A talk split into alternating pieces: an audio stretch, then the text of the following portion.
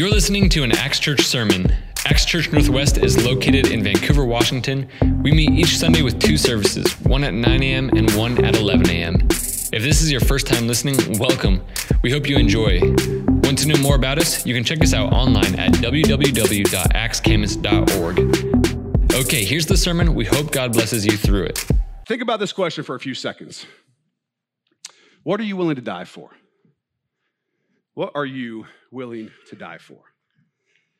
I looked into the thoughts of those willing to post online, which are always the most thoughtful and wise among us. Um, but anyway, those who were who, who, were willing to post online, I looked on Quora and somebody asked this question, saw uh, a couple different questions similar to this, and just saw what people wrote. And the themes were similar throughout the many answers that I got. There were things like this. Uh, they said they wouldn't die for anything or anyone ever. That was one of the kind of themes. Certain people were just like, no, I wouldn't die for anyone. I wouldn't die for anything.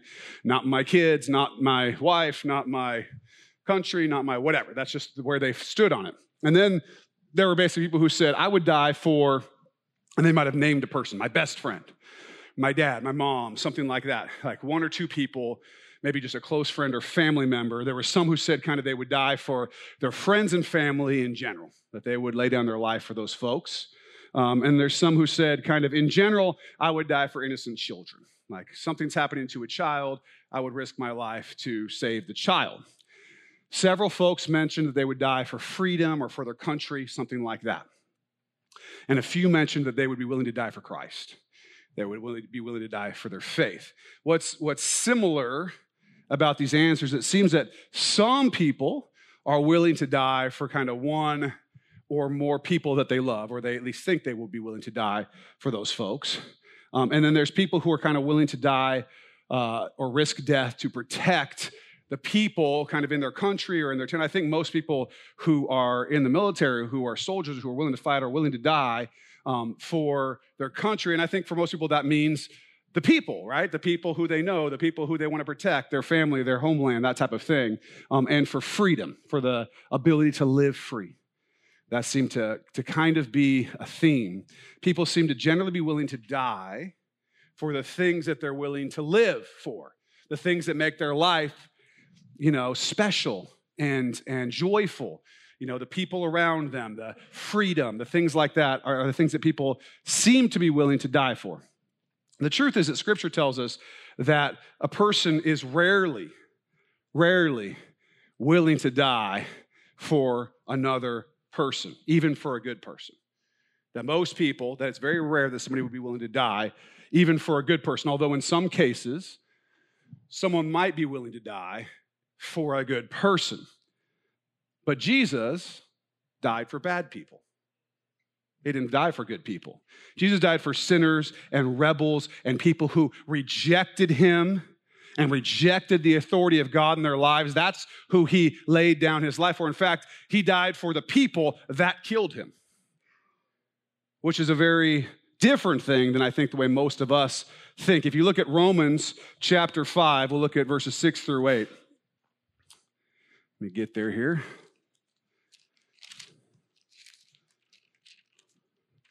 Says, For when we were still without strength, in due time Christ died for the ungodly. For scarcely for a righteous man will one die, yet perhaps for a good man someone would even dare to die. But God demonstrates his own love toward us in that while we were still sinners, Christ died for us. Christ modeled something. Christ modeled something for his followers that there were things worth dying for. He modeled specifically that you and me were worth dying for. Jesus loves you more than you have ever loved anyone or anything. Jesus' love for you is more passionate and strong and overwhelming than any love that you have ever felt in the, in the most loving moment you've ever had. right? The baby being born, or, or you're giving your daughter away in marriage, or whatever those moments where you cry and they make the Hallmark movie and the whole thing, those moments where you're overwhelmed with love don't even register on the scale in comparison to the love that Jesus has for you.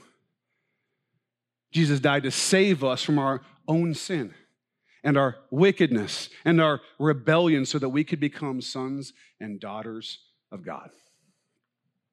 So that we could experience the joy of eternal life with our Heavenly Father. It was not for death that Jesus died, but for life. It wasn't for death, but for life, for eternal life, for you and for me, and for all those who will call on the name of the Lord Jesus Christ for salvation. Salvation from death and sin in this broken world. That's who he died for. If we read, look at Hebrews chapter 12, verses 1 through 3, it says this Therefore, we also since we are surrounded by so great a cloud of witnesses, let us lay aside every weight and the sin which so easily ensnares us, and let us run with endurance the race that is set before us, looking unto Jesus, the author and finisher of our faith, who, for the joy that was set before him, endured the cross, despising the shame, and has sat down at the right hand of the throne of God. It was for the joy set before him that he endured the cross, despising the shame. He was willing to die. He was willing to go through it, not because it was fun. It was the furthest thing from fun that's ever been.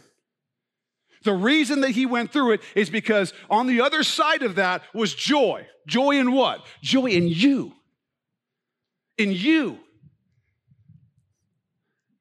He had his joy in believing and understanding, knowing the plan that by going through this death and then defeating death and sin and hell in resurrection, that you could be saved. That you could experience joy, that you could be fully yourself, that you could love God and that God could love you, and that you could live an eternal life. That's what it was about. That was the joy that was set before him. And we are called to be his disciples. That means we are called to imitate him, to be like him. That's our call.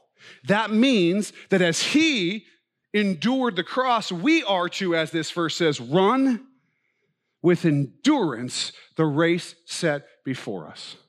That means we must willing to be willing to die and be willing to live for that gospel that saves us, for Jesus Christ. We must see people as eternal. When you walk around, you've never met a temporal person. You have never met a person that was just going to be here for a little while. Everyone that is in your life, everyone that you know, everyone that you have ever met is eternal and they will either be being transformed in Christ unto glory in the Lord, or they will be being conformed to the world and to death for eternity. Those are the choices. That's the race that's in front of us is to go through a world with eternal people and have the mindset of being willing to follow our leader, the Lord, and everything is worth it. Death life, everything is worth it for the joy that is set before us that God might use us to bring some people into his kingdom. That is what life is about. People are made in the image and likeness of God and they are loved passionately by him. We have to move in the power of the Holy Spirit to live for Jesus and to pour ourselves out for others. Now, we have been in a series called Right Side Up for a few months now. Lord willing, we're going to finish that study today. We have been studying Jesus Christ's Sermon on the Mount. For those of you that have been around, if you're new, by the way, welcome. It's good to see you. You're here at the very end of it. So um, you get to kind of catch up the summary. We have been learning what it looks like to be a disciple, to be a Christ follower to be imitators of Christ. He's been showing us through the Sermon on the Mount that the world is upside down, that culture is upside down, that being conformed to the world is upside down. It's broken, it's a lie. And he's showing us what it looks like to live right side up. That is what he's doing. He's showing us what it looks like to be his follower, to be in eternity today. Yes, there is a time when all will be made new, but we are already seated in the heavenly places with him. We are already sanctified and justified. We can live that life, although there may be persecution, there may be pain, there may be difficulty. We can live that life of eternity now. And he's showing us how to do it. He's showing us how to live that life, that kingdom life now. We've learned to be poor in spirit, to mourn over our own sin, to be in a state of recognizing who we are without God and who we are with Him. What He's done for us, to live in that state and be blessed by that. We have learned to hunger and thirst for righteousness, to want it, to desire it. So many things that we desire. So many things that we get caught desiring. Most of them, or a lot of them, are either neutral, meaningless, or even worse. But the thing that should be the desire of our hearts, the thing that we hunger and thirst for, that we want more of, is to be righteousness. It's to be more like Him, like Jesus Christ, the righteous. That's our desire. We've learned that sin is in the heart, in the places where only God sees, in the deep, dark places that your neighbor doesn't see, and your husband doesn't see, or your wife doesn't see, or your kids don't see, is where sin is. That's where it's born, that's where it's going. But God sees. We've learned that real relationship with the Father is about building real relationship. That means it's about the precious things that we do for Him that nobody else knows about. Just like He knows your heart and nobody else knows about it, we're also supposed to do things for Him that He knows about and nobody else knows about. When we give, our left hand isn't supposed to know what our right hand is doing. That means for sure our neighbor doesn't know what our right hand is doing, right? We don't make a big show of it. When we pray, we're to go in our room and close our door and pray in secret to the Father who sees in secret and will reward you openly. When we fast, we're not to go to everybody, oh, I'm so hungry. I don't know if you know, but I've been fasting. I'm not saying that, you know, I'm more spiritual than you, but I am, obviously. How hungry I am. Wash your face. Look like you're okay. Because the fasting isn't about that other person going, oh my gosh, how spiritual that person is. They're fasting.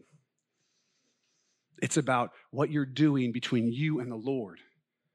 It's about having a real relationship. If everything that you do is about other people seeing, if the only time you pray is when other people are listening, that's not a relationship with God. That's about you. He's saying we got to be that person who understands that there that right now you have a secret relationship. And what I mean by that is it's a personal relationship with God that you're building. As you hunger and thirst for righteousness, you're saying, God, make me more like you. You and Him in prayer. You and Him in your giving. You and Him in your fasting. You and Him in those silent times. You and Him. That's the relationship we're to be building. And Jesus shows us that here. He's showing us how to invest in the kingdom. We lay up treasures where? In heaven. Why? Because it's the only safe place to lay up treasures. All over this earth, all throughout history, there are those who have been all about treasures and who have laid up treasure for themselves on earth. And here's the one consistent thing about every one of them they're all dead.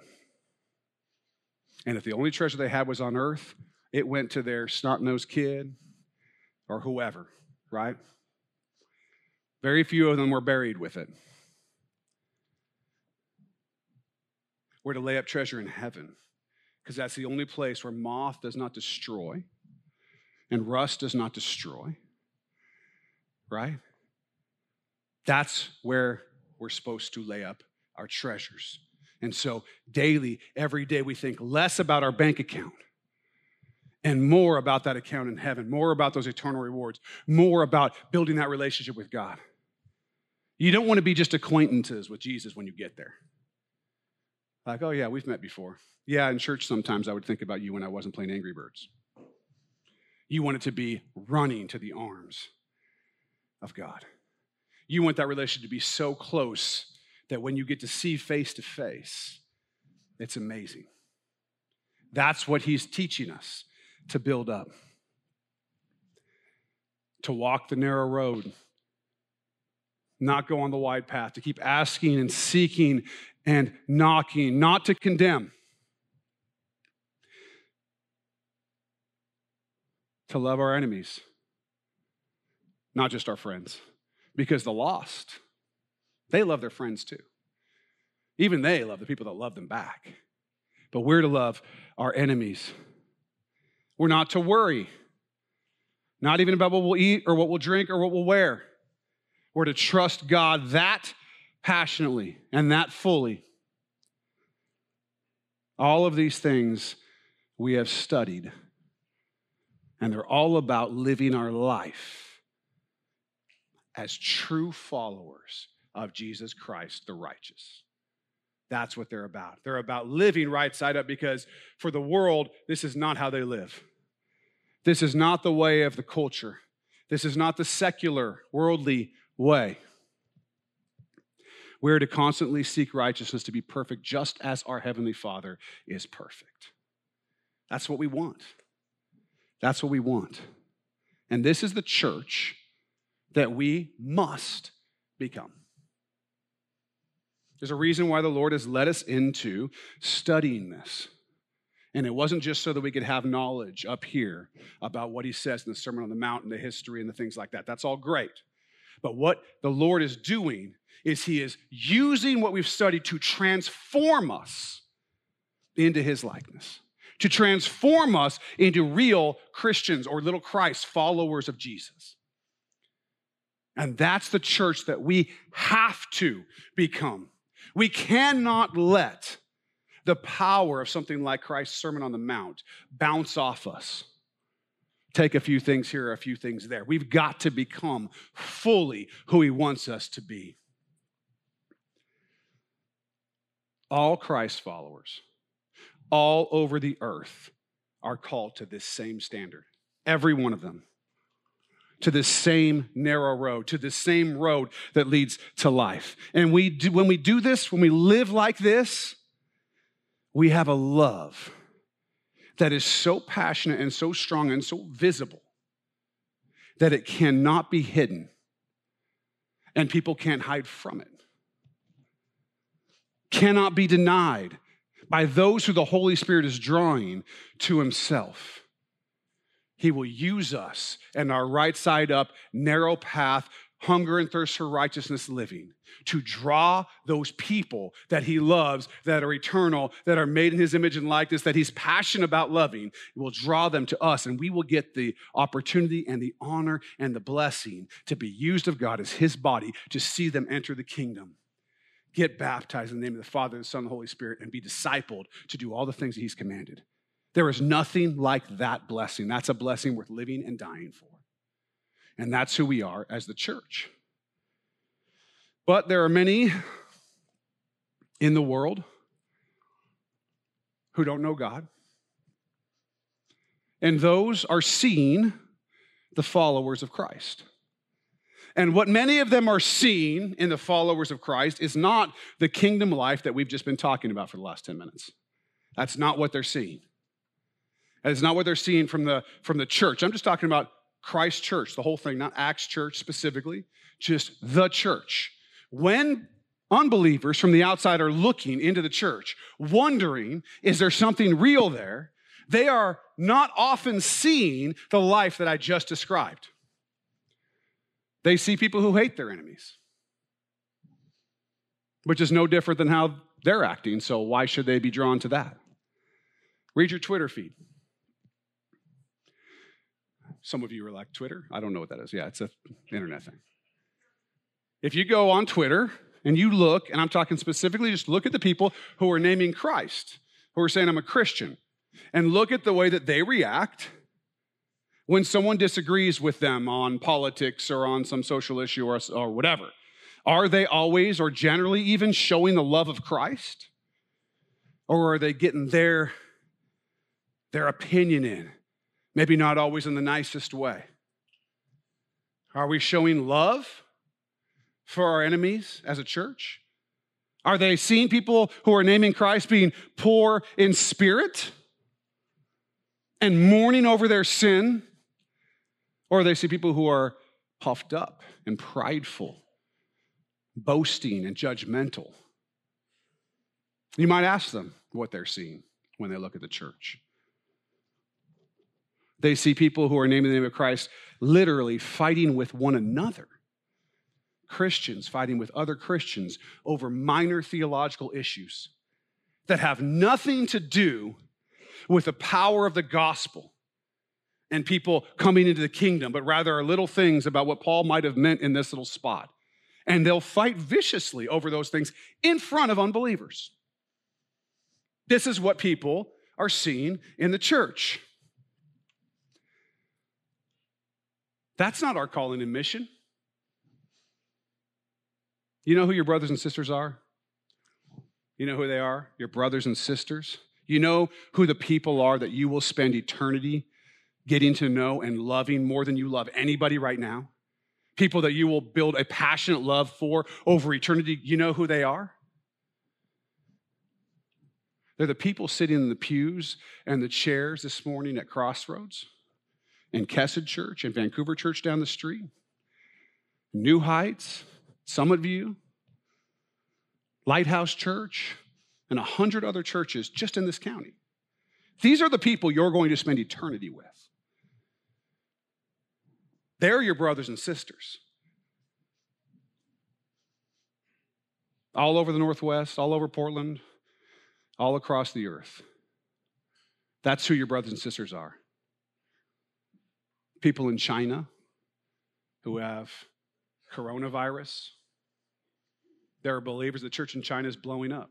There are believers all over the place in China who love Jesus. Mexico, Honduras, the Philippines, Russia, in every other country all over the earth. These are your brothers and sisters. They may worship a little differently than you, most of them do. They may speak a different language than you. They may look a little different than you. They may think politically a little different than you. In fact, they're people that a lot of us, truth be told, might be a little uncomfortable around because they're so culturally different than us. They're people who might be in a migrant caravan moving their way towards the southern border of the United States. Or they might be in a soup kitchen down the road. They're people who claim the name of Jesus Christ. There are brothers and there are sisters, and we ought to be very careful about how we speak about them and about how we speak to them. We need to have our eyes open to the kingdom. We have a lot of fractures the Protestant church is, by its nature, a protest. And there was a protest against the Catholic Church at the time. And then what happened is there's a million more Protestant reformations against every other Protestant church. And now there are thousands of people who are divided, sometimes over the smallest details of theology. And they're like, okay, we're starting a new church over here. We don't like those guys. What does that look like to the world? They can't even get it right. I've had this said to me okay, which one of the 30,000 denominations is the one that's right? Right? Unbelievers don't have any patience for that. And our job is to be fishers of men and women, to go to the unbeliever to draw them towards Christ. But we don't. This is the truth The stats show it, especially in the Western church. We aren't reaching them. The global church, the whole of the church at large, and especially the Western church, we haven't been careful about the way that we act. We've been used to being in a position of relative power, meaning that we had cultural power. People generally were Christians. People generally believed in Jesus or believed in God or kind of believed in the Bible and whatever. And so we were able to have all these denominations and be separated and do all these kinds of things because people generally were buying in. But that has ended. That is over. That has long been over. And we just haven't seen it. And we felt we could keep acting the way we were acting, which we never should have been acting, but it wasn't hurting us as badly. And now that that's long over, we've got the nones. I don't mean the Catholic ladies in the thing. I mean people who have no religious affiliation. And that number is going like this. Boom, boom, boom, boom, boom, boom, boom. It's just going up. People are leaving the church, especially young people in droves, because they're sick of it, man. They're tired of the way that we act. And I'm, I'm as bad of an offender as anybody. I've had all of these issues. Why would people look into the church and see people acting basically just the same as they act outside the church? The statistics for addiction and pornography use and drunkenness and gossip and backbiting within the church, guess what it looks like? The world. Just like anybody outside the church. We've gotten lazy about being hungry and thirsty for righteousness, and our witness is affected by it. Why would they interpret the way we're acting? I am not specifically talking to you specifically, okay? I'm talking to the church. We are part of the church. Why would they interpret the way that we're acting as love? Why would they be drawn towards it? And then there's the so called leaders in Christ Church in different places who treat the scripture like it has delete and copy and paste functions. I don't like that. That must have been a cultural thing. Let's take that out and we'll just put in whatever modern belief we want to. They treat the scripture with disdain. They tell people what they want to hear so they can be popular among the world. They call evil good, they call good evil, and they refuse to speak truth to power. They refuse to speak truth to culture. They don't want to confront. And all of this in front of a world that is full of dying people, spiritually dead, being conformed to the world day by day looking for an answer and not finding it when they look at us. These are people that Jesus loved so much that he died for them, just like he did for you and me. If we're going to be his church and see his great commission move forward through us, we're going to have to start living right side up. There is no other way. We will answer. We will answer if we don't.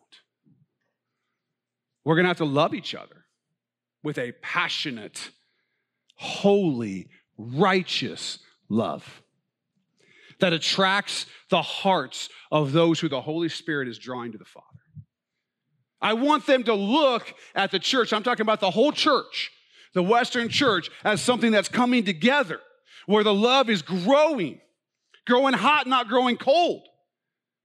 Of course, we can only start right here, right? Where we're called. So this has to be us. Listen to this John 17, 20 through 23. This is Jesus praying. He says, I do not pray for these alone, he's talking about his disciples, but also for those who will believe in me through their word. Who's that? It's us.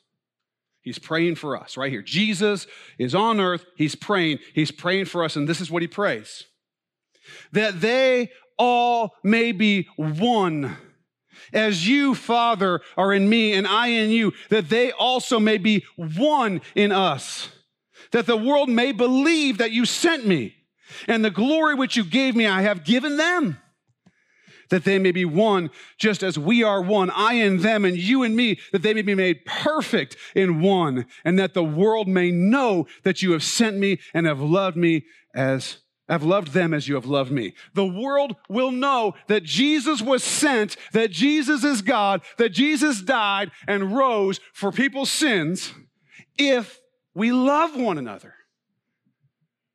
That's what it says. That if we are one and we love one another, it is a direct witness to the world that God sent Jesus Christ. That's the witness.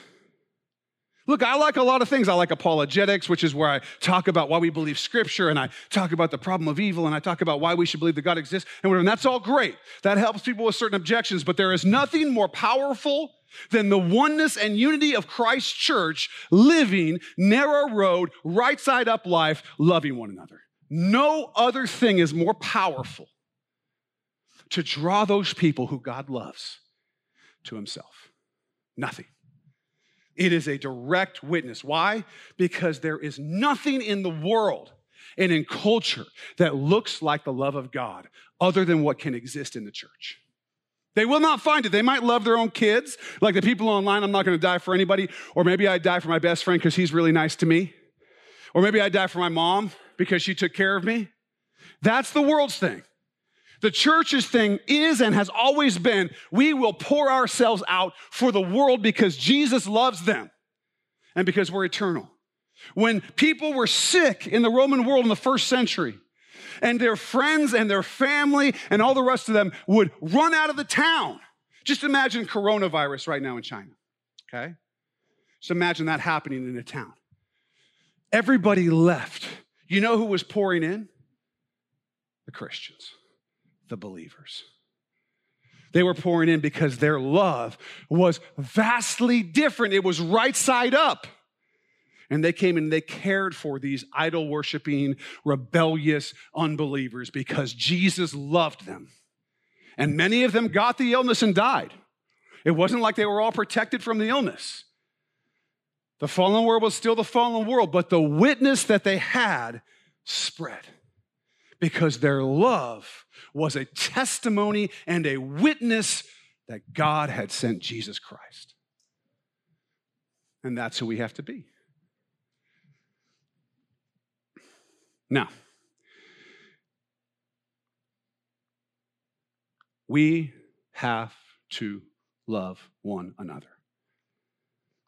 Okay? We have to.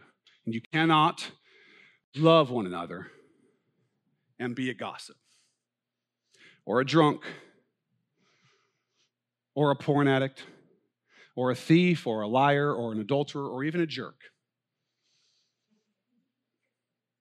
if you love one another. If we love God with all our heart, soul, mind, and strength and love our neighbor as ourselves, look, we're just not going to sin. We're going to be something that the people in the world are going to look to. If we ask ourselves first, when we have something we've got to do, is what I'm doing loving God?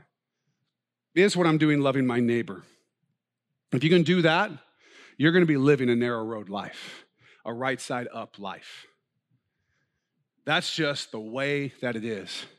Now, I want to tell you why I'm talking about all this and why this is so very important right now, right now, today in the world. Because here's the deal people are breaking. People are breaking. Let me explain what I mean. I was listening to a podcast this week. It's called This Cultural Moment. It was turned on to it by a pastor that I had when I was in Tennessee, good friend of mine.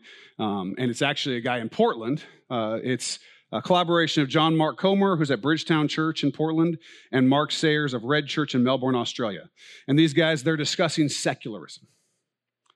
Secularism in the Western world okay, particularly in cities like Portland, Oregon, and Seattle, and London, and Melbourne, and San Francisco, and Los Angeles, and New York City, which, by the way, one of those is our city. We are in the Portland metro area. We are living in the heart of Western secularism. That's the worldview that predominates. That's the worldview that is not only infecting our young people in a major way, but is affecting people at every age and even affecting people in the church. That is the worldview. What's interesting about secularism is how it's affecting people and how people who have started to follow it are now reacting to it. Let me break down the secular worldview as quickly as I can because we're going to run out of time. Worldviews generally follow a structure, okay? They follow a structure, and the, and, the, and the structure is creation, fall, redemption, restoration. You probably recognize that because we've talked about it before, and it's certainly the Christian worldview. In the Christian worldview, creation is creation, right? God creates, He creates the, the earth, He creates man and woman, and He says it's very good. And they're in Eden, and it's very good, and God is with them, and they're one, and it's a good thing. And then what happens? We sin, and there's a fall. Now, for the secular worldview, they have a similar thing, except instead of the normal creation story that we have, they have this idea that when they were born, when they were first there, you know, babies, whatever, that they were innocent and perfect, that everything was right with the world. And for them, sin or the fall was what people did to them trauma, divorce, the expectations of their teachers or their peers, what you'd call externally placed identities by the world on them. Sin for them is things like commitment, like doing anything that they don't want to do, like doing anything that doesn't cause pleasure. That's the fall to them. That's people having oppressed and taken their perfect self and jacked it all up. Their inner child is now all oppressed. That's the fall to them. Now, to us, redemption comes in Jesus Christ when he dies and rises again, defeating sin and death and hell and giving us the opportunity to serve him and follow him. But for them, redemption is something different. It's finding their inner child, it's becoming centered. It's getting away from all the things that they consider sin, like obligations, expectations, and moving into a place where they can just be them and be with themselves. That's why you will hear people say things like, I left my wife and got together with this lady because I needed to find myself. As though that was a redemptive act. Their adultery is redemptive. They went and found themselves. Or you might hear people say, I worked so hard all week, I just need to go camping this weekend and get back to me. Get back to being centered. That is redemption. And restoration for us is when God makes all things new new heaven, new earth, new body, spiritual body, that whole thing. For them, restoration is when they fully find themselves. They become completely themselves. They create an identity for themselves that everybody loves. That's really their inner self. And they experience happiness all the time, which they define as pleasure, which is actually a very different thing than happiness. That's restoration. This is the secular worldview, okay? That's a very quick thing on. You can listen to that podcast if you want to hear them kind of walk through it. It is the quintessential Psalm 2 worldview. Let me read Psalm 2 for you, okay? First five verses. It says, Why do the nations rage and the people plot a vain thing? The kings of the earth set themselves, and the rulers take counsel together against the Lord and against his anointed, that is Christ, saying, Let us break their bonds in pieces and cast away their cords from us. He who sits in the heavens shall laugh. The Lord shall hold them in derision. Then he shall speak to them in his wrath and distress them in his deep displeasure. These, the, the secular worldview says tradition Scripture, the Bible, God, all these things, they're shackles, they're chains. I need to break them and be free and totally autonomous and do whatever I want. And the response of God to that kind of a mindset is laughter. Because it is absurd to think that you can break the bonds of reality and morality. Now, here's the thing that's interesting. While these people are out there trying to break all these chains of responsibility, of submission, of anything difficult, of commitment, of morality, they're finding out that they can't. They're finding out that the Lord laughs at those who think that they can. That there is no salvation in doing whatever you want. Because the truth is, you're not perfect and going back to some perfection. That they're sinners who are broken and need a Savior. And there is no joy, nor happiness, nor pleasure to be found in finding your inner child. They're finding this out. They flock to this secular worldview, and now they're realizing the lie that's at the base of it, base of it all. It's a satanic lie. He's always a liar. There's no joy, there's no pleasure, there's no happiness in living completely for themselves. There's not some perfect version of themselves that they can find by rejecting authority and commitment and difficulty. And so, where are they? They're sitting there going, My worldview is bankrupt. And they are ripe. They are ripe for the only truth that there really is in this world and on this earth the message of the gospel of Jesus Christ. They're ripe for it. In our area, in the Northwest, people are beginning to understand that politicians won't save them. Do you know why political discourse has gotten how it is? Just crazy, right? Any of you that have been around for more than a few decades, remember when it was like, I don't say who I vote for, you don't say who you vote for. We all just kind of do our thing and whatever. Most politicians were relatively moderate, although both sides would still say, oh, this one's so liberal and this one's so. If you looked at what Republicans or Democrats did 30 years ago, they would all look very similar. Now, it's like, ah, right? On both sides. Why do you think that is? Because the only saviors that people have when they don't have Christ are their leaders. You're going to protect me and make me safe and make the economy right and do whatever and so on and so forth. And if you're worried and you think that's the person that's going to do it, well, you're going to freak out when your person doesn't make it. And yay, when your person does and there's this big battle. Why is that? That's secularism coming to, into its own. That's why you see it. They need it, they need saviors. There's only one savior, people, regardless of what your Facebook feed says. There's one savior, Jesus Christ. That's it. And they're realizing that. They're realizing that more weed will not save them. They've legalized it. Smoke it up, baby. It ain't saving you. It ain't saving you. More sexual depravity won't save them. This whole creating identities thing, it's all connected to what you see. You know, I'm not going to get into transgenderism and pronouns and all this, but it's all connected to secularism. It's all connected to I want to create an identity that I get to make. And they're recognizing it doesn't work. And the statistics are coming out that shows it doesn't work. Even the good things that they care about and fight for won't save them.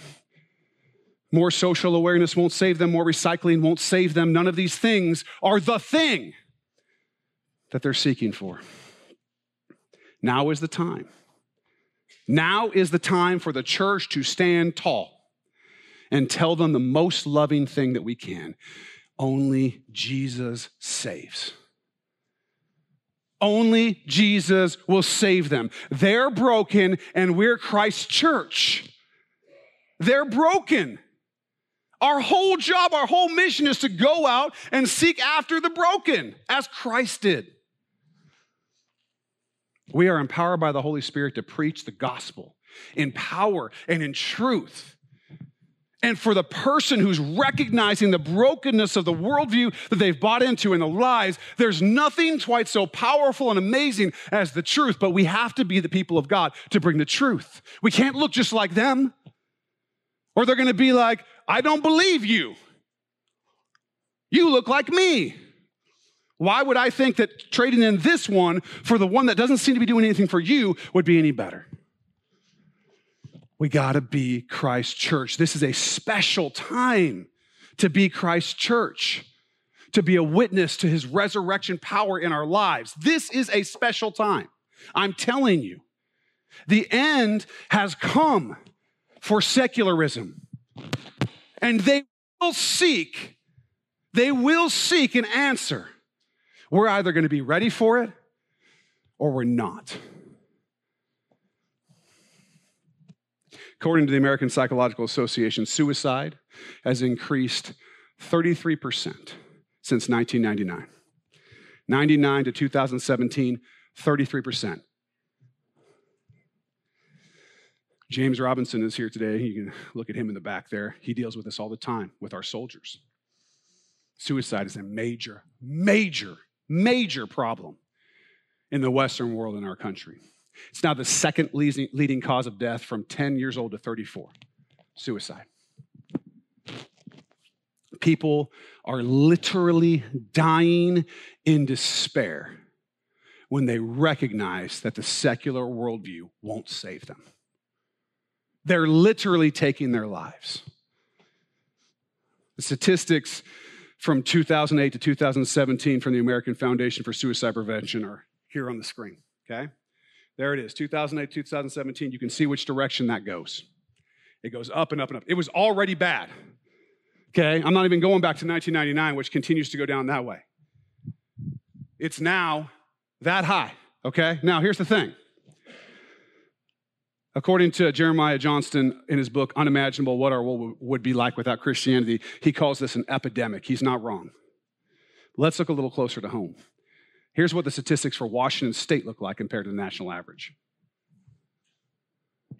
We're higher. Let's add Oregon.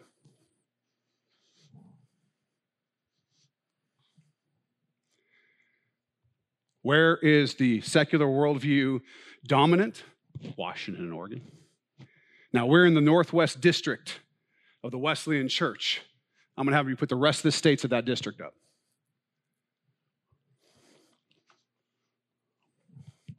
This is where we are.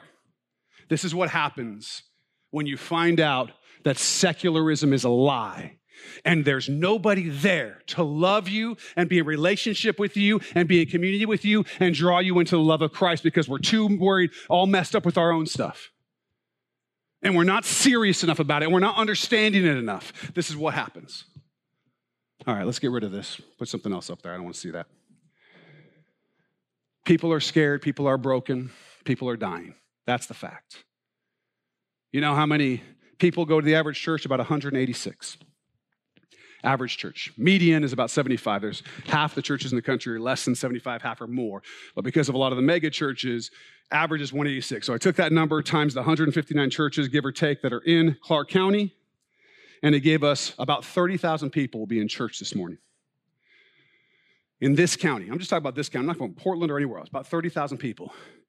The estimated size of the county in 2018 was 481,857. How many people are needing Christ? How many people are struggling with a secular worldview around you and in your neighborhood? Just in Clark County, 450,000. Do we have a job to do? We have a job to do. We got to live right side up. And we got to be praying passionately for these people. We need to be able to be willing to live and to die for them. It needs to be our life. We can't just come here and enjoy being together. That's awesome, but we have to be on mission. There are 450,000 people in this county. I'm not even talking about Portland or the Northwest or the world. I showed you what the statistics look like just in the rest of our district. People are dying. We have the answer, the only answer. You just got to ask yourself who you're going to be. Because you know what else? People won't be drawn to the church unless they know that you're willing to live and die for it. That's what makes a worldview worthwhile and real and true. Let's ask God to transform us. Let's pray passionately, passionately for Him to move, for Him to move in this place in this county, in the Northwest, in the world. And let's let it start right here. Let's let it start right here.